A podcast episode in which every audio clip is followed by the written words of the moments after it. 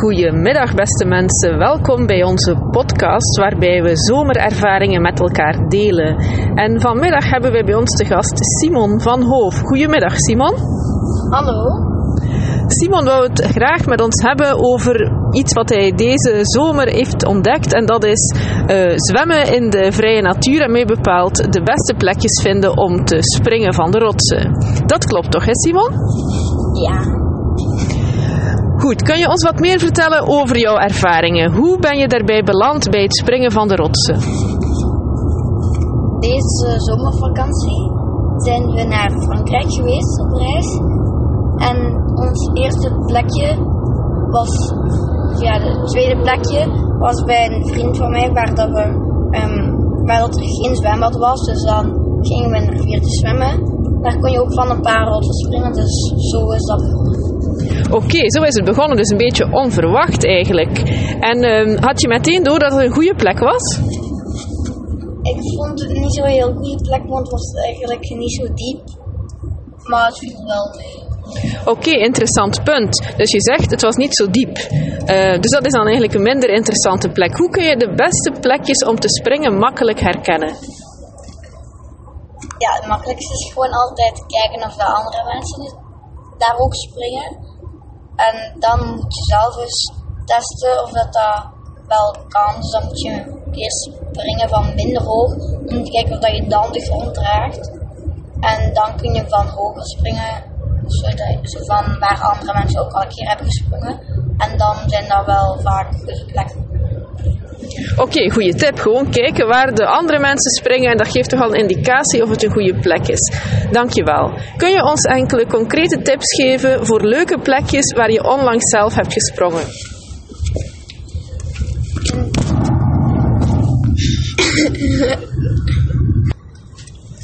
Excuses, beste luisteraars, er was even een technisch probleem. Even een muzikaal intermezzo. Alle eendjes zwemmen in het water, val er alle lieren, val er alle la. Alle eendjes zwemmen in het water, val er alle lieren, val er alle la. Maar toen kwam het duikertje, het duikertje sprong erin, pam pam pam, en na deze leuke plaat kunnen we weer verder. Ik hoop dat de technische moeilijkheden nu zijn opgelost. Nog steeds bij ons hier vanmiddag Simon van Hoof. Simon, we hadden het over leuke plekjes om in de rivier te zwemmen. Kun je enkele voorbeelden geven van plekjes waar je onlangs hebt gezwommen en waar je de luisteraars kunt aanraden om ook eens een kijkje te gaan nemen? Ik heb onlangs in de Boerze gezwommen en gesprongen in de Ardèche daar kon je wel niet goed springen, want daar is iets minder diep. Dus daar kun je best niet gaan. Daar is ook geen zo heel proper water. In de Siena is, is, het zo, uh, is wel goed.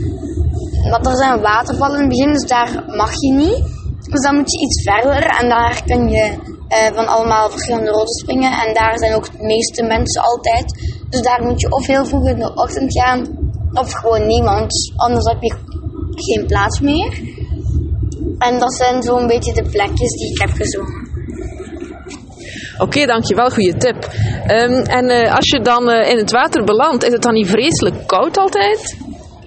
In de boerse was het wel koud, maar bij de andere 18 graden, maar bij de andere was het normaal. Was het eigenlijk ongeveer even warm als een zwembad, even warm als een zwembad soms. Oké, dat klinkt goed voor de aankomende hittegolf. Goeie tip. Um, natuurlijk, de plekjes die je noemt zijn allemaal in Frankrijk. Nu met de coronabeperkingen gaan misschien minder mensen reizen. Zijn er ook mogelijkheden in ons eigen land? In België mag je niet in gewoon meertjes zwemmen. Als je um, gewoon een meertje tegenkomt, in de Blaarmeers bijvoorbeeld wel, maar dan moet er een redder staan. Dus als er geen redder staat, mag je daar bijvoorbeeld ook niet zwemmen. Dus een goed alternatief is naar de Noordzee bij Inwenduinen, bij oma en opa. Daar kun je altijd zwemmen. Uh, hier komt uh, ook nog een vraag van een luisteraar. Als ik het goed heb, hebben we Steven aan de lijn. Klopt dat? Ja, ik ben uh, hier. Ik zou toch eerst en vooral graag de groeten willen doen aan mijn mama. want mijn mama zit thuis. Maar nu, nu dus de, de vraag vooral. ik vroeg mij af, eh, aangezien ik eh, getrouwd ben met een vrouw die toch een paar maanden ouder is dan mezelf, is springen van de rotsen iets voor alle leeftijden of is het toch alleen maar voor jongeren? Of kan iedereen het? Eh, interessante vraag. Ik ga terug naar Simon. Simon, kun je die vraag beantwoorden? Wat met de leeftijden van de springers? Je kunt altijd springen, maakt niet uit hoe oud je bent. Maar als je jonger bent, of als je, heel jong bent, dan is dat misschien een beetje gevaarlijk. Maar als je zo rond de 10, 15 bent, denk ik wel dat je heel goed zit. En dan als je dan um, volwassenen kun je ook makkelijk springen, maar dan ga je wel dieper het water in. Dus dan moet het nog wel een meter of twee dieper zijn dan als je gewoon 10 jaar bent. En voor, voor gepensioneerden, nee. Oh, oh, dat is niet erg hooggegeven. Mag ik nog een vervolgvraag stellen? Uh, onze luisteraar dringt aan. Nog een heel korte vraag dan.